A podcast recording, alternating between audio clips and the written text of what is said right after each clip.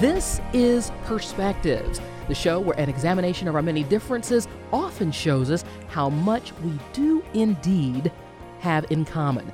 I'm Condace Pressley, and I say that at the start of every one of our shows, but I've never meant it more than I mean it right now. Our guest in the studio has a powerful message for our audience. An audience, y'all might be mad at what Michael Eric Dyson has to say, but indeed, I feel strongly enough that this is a message that everyone who listens to this program needs to hear. He has a new book.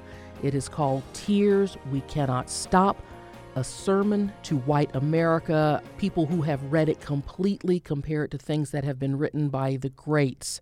Dr. Martin Luther King Jr., James Baldwin. Professor Michael Eric Dyson is here in our studio. You are, let me make sure I, everybody get your credentials here. Mm-hmm. Mike's an ordained minister. He's been a minister for 35 years, and he occupies the distinguished position of University Professor of Sociology at Georgetown University. He's written I don't know how many books and is always welcome in the studio. Michael, this book makes me cry. Oh, bless you. It's well, been, uh, a lot has changed since the last time you and I sat down and had a conversation. That's true. And it made me cry too, hence the, the tears we cannot stop.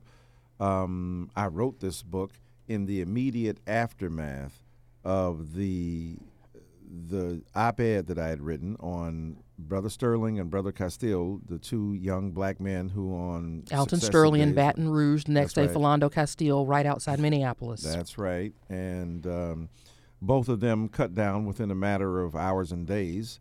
And um, I had had enough. I just felt that this is the end of the road for us here in terms of silence and complicity and, and the like. And so, at least for me, so I sat down, wrote an op ed, sent it to the New York Times. They published it. It garnered like 2,500 responses and they shut it down on the the New York Times website. So we knew we had something on our hands, and I sat down that l- last July, and for the next four months, it just poured out of me. Uh, 16 hours a day, letting it come forward, letting it claim my soul. And I couldn't write an essay, I couldn't write an analysis. I had to write a sermon. I had to go back to my roots. You know, as the old people said, I had my burning before I had my learning. And so I wanted to send the sermon out to white brothers and sisters to say, this is something that's serious. This is something that concerns me. This is something that is so motivating in my spirit that I have to share this with you. And in sharing it with you, I have to, to, to communicate a serious concern on the part of African American people that our spirits are being depressed, that our stories are being suppressed, and that our lives are not being acknowledged. And so, and this was before the rise of President Trump, or at least the likelihood that he would become president. And I wanted to say to America there is a kind of whiteness that is afoot in this country that is a menace to both white people themselves and to African Americans, Latinos, and red and yellow people the like. And I and, and whiteness is an invention. It's not something people are born with. I'm not trying to assault Italians, Irish, Polish, Lithuanians. I'm saying whiteness as a political identity, whiteness as the investment in the mythology of superiority versus inferiority of other people. So I wanted to get this out there so people could understand where I was coming from and also to understand that we've got to grapple with this, and especially in the aftermath of the rise of the Trump presidency, it's even more relevant today. As you speak to your readers Professor Dyson, you write, Beloved, let me start by telling you an ugly secret. There is no such thing as white people. You go on to say that you're talking about a meaning of race that supersedes the features you inherit when you come out of the womb. You don't get whiteness from your genes, it is a social inheritance that is passed on to you as a member of a particular group. And you say then, and it's killing us. And quiet as it's kept, it's killing you too. What do you mean by that? Absolutely. Well, first of all, like I said, you know, you're not born with an understanding of what whiteness means or being black or red or yellow or brown. You're brown. That, that's not something we're born with. The societies into which we evolve, emerge, tell us the meaning of race, give us a sense of its invention, its necessity, its place in our culture, and why it's important. So, that being the case, it's something that we project. You know, we have this scholarly term, the socially constructed race. All right, what does that mean? That means it ain't natural, it ain't normal. And this building is socially constructed too, and if it falls on you, it'll kill you.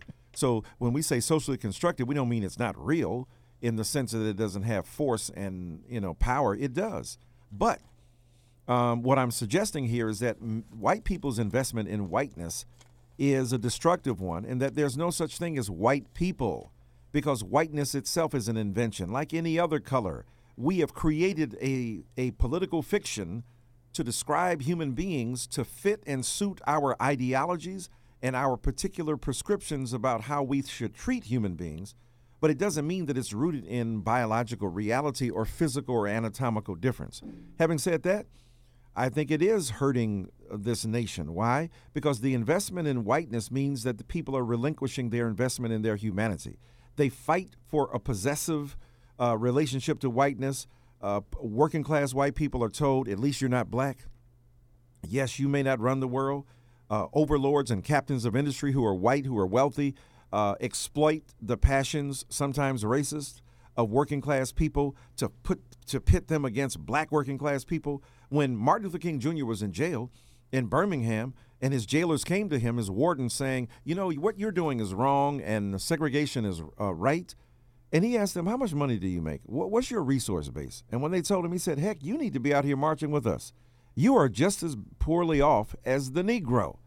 So even though white working class people have more in common with working class people of every hue, they have held on to a mythology of white superiority and the belief that they're better than Negroes, black people, African Americans, and other people of color as a compensating virtue for not having economic prowess and I, I'm afraid that the billionaire, the blue collar billionaire um, idol that Donald Trump became to many white working class people is a mythological one. It's a mythic one because he will not ultimately do things that will represent his concern about or investment in that community, I believe.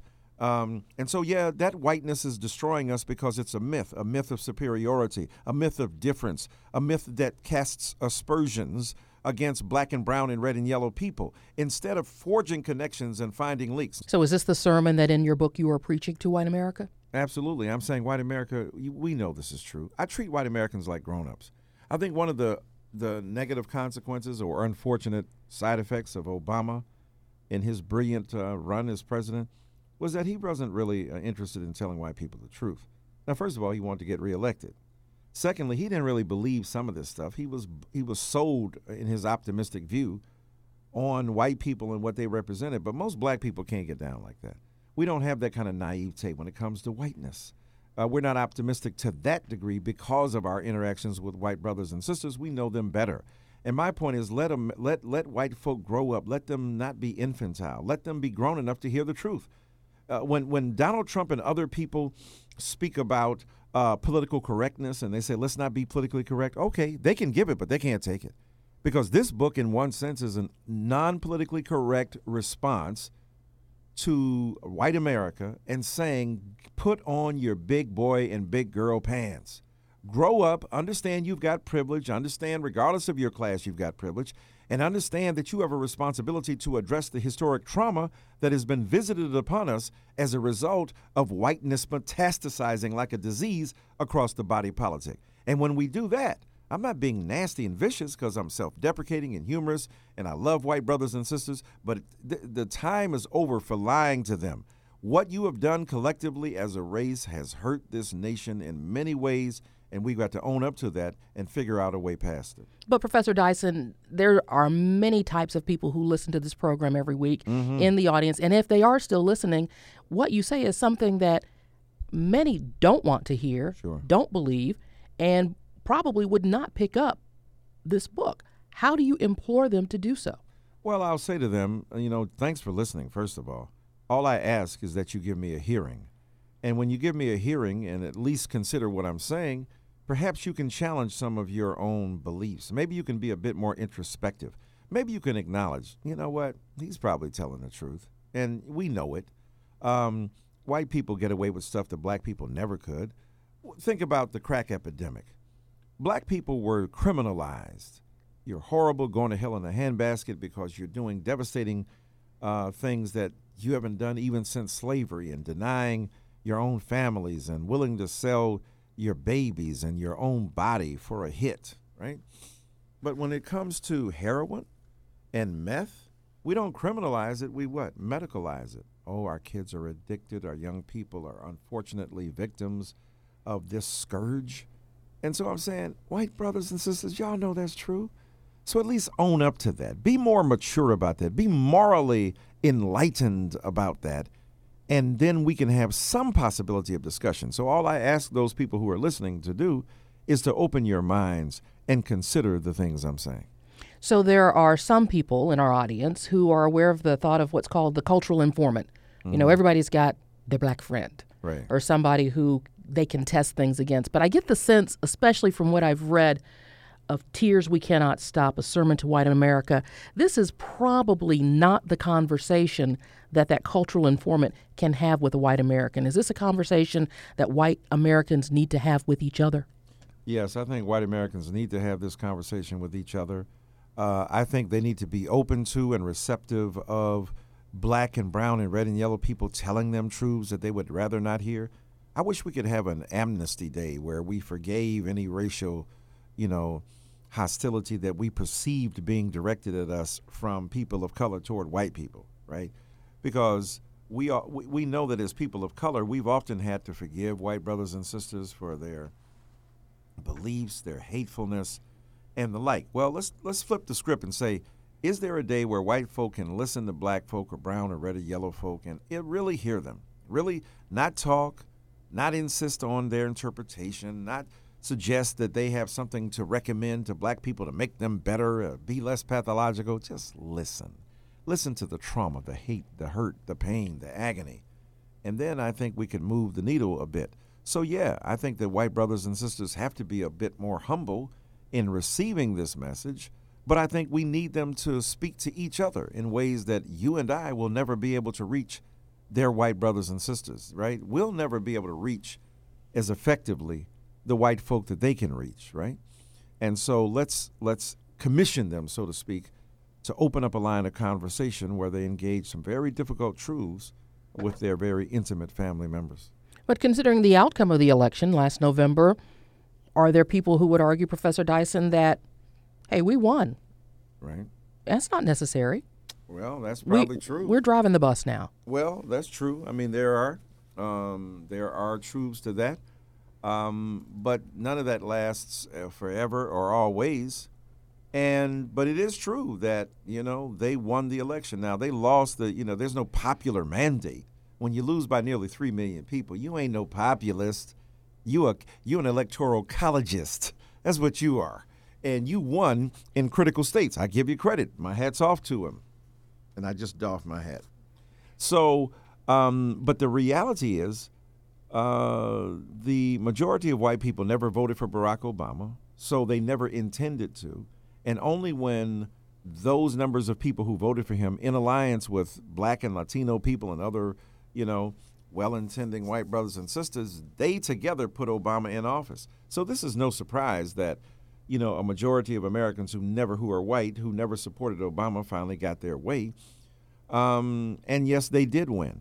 But the question is, what did they win, and how can we um, acknowledge that their win doesn't indicate that there's been a huge shift and a powerful or permanent uh, transformation in the understanding of what American democracy is? It means we're vitally contesting it. Um, and I think that people who are, you know who, who who have won certainly have a right to um, enjoy that. Which is why I was curious that Barack Obama, uh, in his farewell address, said, you know, you people, you people who are oppressed, you must uh, deal with that and address it. Racism is still real, he said, but you know, open your minds and hearts to the white guy who, from the outside, looks like he has everything, uh, but doesn't. Now, given what you just said, they just won. So why are you asking us to be sympathetic to them? Why not have the bravery to say, white brothers and sisters who won, or those who voted for Mr. Trump and won? Have some compassion for those who didn't vote for him uh, and yet who are Americans. Why? Because President Obama constantly drew false parallels and I think false, you know, um, equivalencies between experiences of white and black people. And he would never excoriate or criticize white brothers and sisters, but would relentlessly criticize and excoriate black people. Um, and that scolding of black America um, was a significant representation of Obama's conservative ideas on these issues and his refusal to be self critical when thinking about um, issues of race or policing or the broader society in its relationship to black people. So, answer me this question, Professor Dyson. When uh, people have said to other people, black people, white people, in any conversation, that their opposition to President Obama was not to him as the president, but right. to his policies. Mm-hmm. Uh, what is your answer back to that question? Because I think in some conversations, people hear that and think, oh, well, yes, it was in opposition to his policies and things that he right. did. And then perhaps you and I, as African Americans, hear something entirely different. Yeah, because we wondering what does your opposition to his policies have to do with dressing him up, dressing him up like a, a witch and a voodoo doctor, right? If you're opposed to the policy, why go racial? Why go to a racist racist stereotype? Why evoke such nasty and venomous language when discussing President Obama, as opposed to, I disagree with his ideology and politics strongly and astringently, and I will oppose him tooth and nail, but we don't have to demonize him and call him out of his name and say horrible things about him or his wife or his kids, all of which happened. So we know a lot of the animus may have been motivated by legitimate political differences but they were also strongly motivated by a revulsion to blackness and a fear that this black president would extract uh, from them a pound of flesh or exact a toll on them, white brothers and sisters, where, you know, he would do to them what they had done to us. And nothing of the sort was in the offing with President Obama. And yet, the fear that he would do so led him to be attacked by people and some of the most vicious and racist things that were said, even by police departments in Ferguson, uh, Missouri, and the like, cracking jokes uh, at the president's expense. And these are our public servants. That's what Obama faced. And those are the things we have to remember as we now have a sense of nostalgia for President Obama, but we also ought to have some critique for him as well. So, fair to say he was essentially in between a rock and a hard place, not only from his first election, but from his reelection. No question. But here's the thing we know he couldn't say much on race, so why go out of your way to dog black people? Why go out of your way to criticize black people when we know that's already being done in the larger society? That's not a new gesture or moment. Um, and yet, because we knew he couldn't say anything about white brothers and sisters or critical of them, fine. Then don't do, do it. Do that for everybody. Don't don't criticize anybody. Then, if you can't criticize everybody, don't criticize anybody and Obama definitely couldn't criticize everybody because there were white folk there um, in this nation who believed they were doing the right thing or who didn't want to hear from a black man what they should do differently. And thus, Obama was hamstrung and limited in what he was able to say around the issue of race in the early days of the new administration, a flurry of executive actions, executive orders, essentially the new president uh, working to act on his promises to the men and women who voted him into the White House, knowing that what do you think the legacy for former President Obama will be? And if you looked into your crystal ball, what do you think is going to happen with this new administration? Yeah, I think the legacy of Obama is going to be extraordinary. The man bailed out the automobile industry. He saved uh, the nation in terms of its economic infrastructure, and he gave us Obamacare. Uh, that's a remarkable. Which may go away. It may go well. Parts of it will be challenged for sure, and it may go away. But I don't think the underlying structure of it will, and it's easier said than done. The Republicans know what they're against; they just don't know what they're for. And so, Barack Obama definitely will be seen, I think, as one of the most cerebral presidents, along with Lincoln and Jefferson, uh, a reflective, intelligent, highly gifted young man who also happened to be the chief executive officer of this United States of America, who was extremely empathetic toward women and to gay, lesbian, transgender, and bisexual and queer people, and who opened up a line of credit, so to speak, um, in the White House uh, for those who didn't usually get invited and those who weren't necessarily seen as the most vital uh, participants in uh, a drama of social change like queer brothers and sisters. So he did an extraordinary thing. But when it comes to race, his legacy will be, nah, not so much. You know, he uh, was horrible on police stuff until recently, although he was conscious of the fact that as the, you know, head of the United States of America, he was also titularly head of um, the police forces in America. So he had to, you know, do a very careful balancing act. But at the end of the day, there was no balancing act needed uh, when it came to black people because he was willing to say some rough stuff against us and not willing to stand up and fight for us. And if you're going to beat us down, you've got to also pick us up. And then, so now, what do you say to those who are arguing it's time to, the election is over, the past is the past, and now the new administration is in, and that that administration should be given a chance?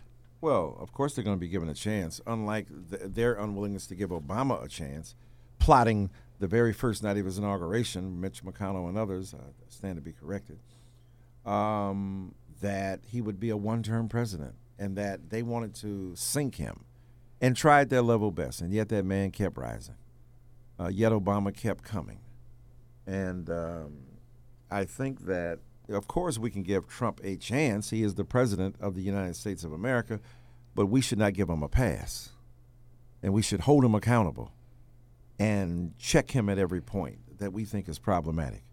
Uh, and open our mouths, our hearts, and our minds and use every bit of resource we have to speak back to the authoritarian suppression of open truth and acknowledgement and even facts. We're living in a post fact, post truth world. We're living in a world where alternative facts exist. This is astonishing. This is Orwellian. So, what we want to say is that uh, this presidency of Donald Trump uh, is probably the first toddler presidency in the history of this nation. He acts at that level of maturity, impulsive, incapable of restraining himself or constraining himself, I- incapable of suppressing his speech in deference to a bigger project, a more noble aspiration of trying to bring, you know, people's devastated by, um, you know, his win together. How can readers take Tears We Cannot Stop, a sermon to white America, from words into action? Well, there are several things they can do. You know, show up at rallies with black people, Black Lives Matter rallies, and, and march in solidarity with us. You ain't got to lead the march or speak, but just be there. I was heartened, for instance, at the Jeff Sessions session in Congress when it was interrupted. It was mostly interrupted by white brothers and sisters who were speaking their mind, telling the truth about what they felt, you know, Donald Trump and this administration represents. And so, you know, it's beautiful to be able to open ourselves to the truth and, you know, to participate in marches, to tell the truth, to tweet, to Facebook, and to express their outrage at what's going on. And the fact that black people have been saying this for years and no one listened, and now we will listen. Um, I want them to participate. I want them to educate themselves. You know, uh, it's nothing more discouraging to see people engaging in a conversation with no historical backdrop or no no reference. Have you read Du Bois? Have you read Booker T. Washington? Have you read Frederick Douglass? Do you know the differences in ideology of those who promote a black nationalist perspective or those who are integrationists and, and the like? So, you know, there are all kinds of registers and ways of knowing each other and embracing each other and engaging each other uh, across the boundaries of class that keep us from interacting. The book is Tears We Cannot Stop, a sermon to white America. The author, Professor Michael Eric Dyson, the Right Reverend Baptist preacher for 35 years. Michael Eric Dyson got the call when he was 18. It's always a pleasure to spend time with you, sir. Always great to talk to you, my love. Perspectives is a half hour we produce with you in mind. If there's something you think we ought to be talking about, let me hear from you. Tweet me. My handle is Condo29 on Twitter, or leave a message on our Facebook page. We do appreciate your listening and hope you'll be back next week at this same time as we examine another perspective. When you need mealtime inspiration, it's worth shopping Kroger, where you'll find over 30,000 mouth-watering choices that excite your inner foodie. And no matter what tasty choice you make, you'll enjoy our everyday low prices, plus extra ways to save, like digital coupons worth over $600 each week. You can also save up to $1 off per gallon at the pump with fuel points. More savings and more inspiring flavors make shopping Kroger worth it every time. Kroger, fresh for everyone. Fuel restrictions apply.